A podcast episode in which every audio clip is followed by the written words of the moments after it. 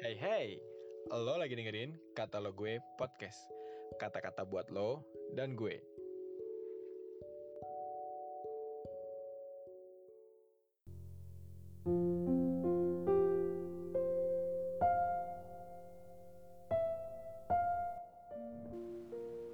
Shalom, renungan kita pada hari ini pada tanggal 3 Mei 2021 berjudul Kamu adalah sahabatku.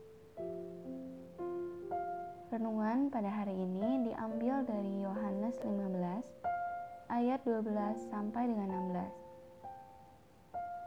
16. Inilah perintahku, yaitu supaya kamu saling mengasihi seperti aku telah mengasihi kamu. Tidak ada kasih yang lebih besar daripada kasih seorang yang memberikan nyawanya untuk sahabat-sahabatnya. Kamu adalah sahabatku, jikalau kamu berbuat apa yang kuperintahkan kepadamu. Aku tidak menyebut kamu lagi hamba, sebab hamba tidak tahu apa yang diperbuat oleh tuannya. Tetapi aku menyebut kamu sahabat, karena aku telah memberitahukan kepada kamu segala sesuatu yang telah kudengar dari Bapakku. Bukan kamu yang memilih aku, tetapi akulah yang memilih kamu. Dan aku telah menetapkan kamu supaya kamu pergi dan menghasilkan buah. Dan buahmu itu tetap, supaya apa yang kamu minta kepada Bapa dalam namaku, diberikannya kepadamu. Ada banyak sebutan yang Tuhan berikan kepada umatnya. Sebagai anaknya, hambanya, juga sebagai sahabatnya. Renungan kita pada hari ini mengingatkan kepada kita bahwa kita juga menyandang sebutan sebagai sahabat bagi Tuhan. Apa yang teman-teman dapat bayangkan bahwa kita sebagai sahabat Tuhan banyak dari kita pasti punya sahabat. Orang-orang terdekat yang sering bergaul dan berkomunikasi dengan kita. Bahkan sering kali sahabat lebih dekat daripada saudara kandung. Bagi teman-teman yang berusia remaja, maka sahabat sering kali memiliki, memiliki arti yang sangat penting pada usia ini.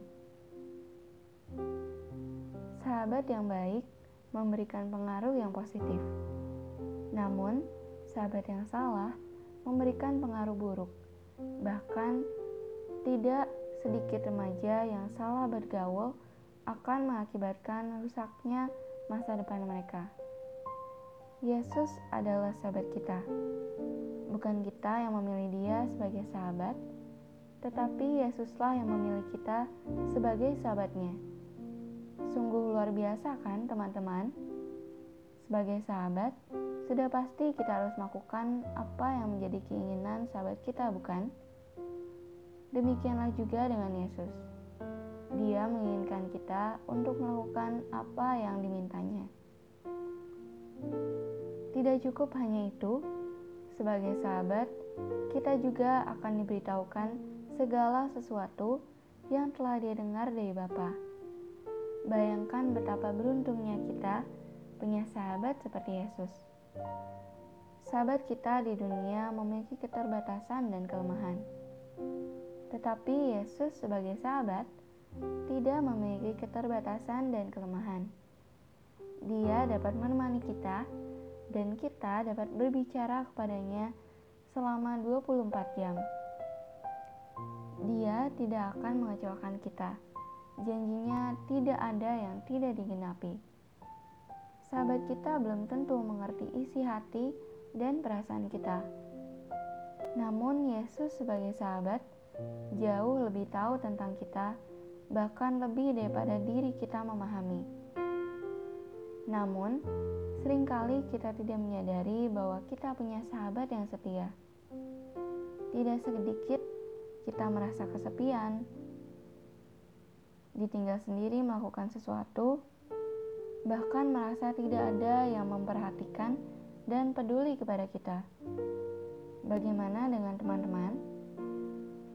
Tuhan mengingatkan kita bahwa Dia telah memilih teman-teman sebagai sahabatnya. Dia siap mendengar apa yang menjadi kerinduan dan bergumulan teman-teman akan segala sesuatu. Sampaikan kepada sahabat kita Yesus, dengarkan baik-baik nasihatnya, dan lakukanlah dengan keyakinan karena dia telah memberikan kekuatan kepada teman-teman untuk berhasil melakukan apa yang diperintahkannya.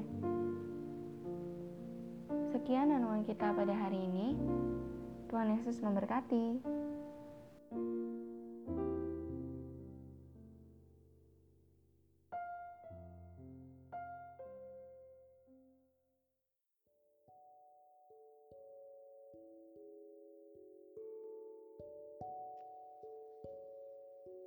Terima kasih ya udah dengerin podcast ini. Jangan lupa di follow dan juga di share ke teman-teman yang lain ya.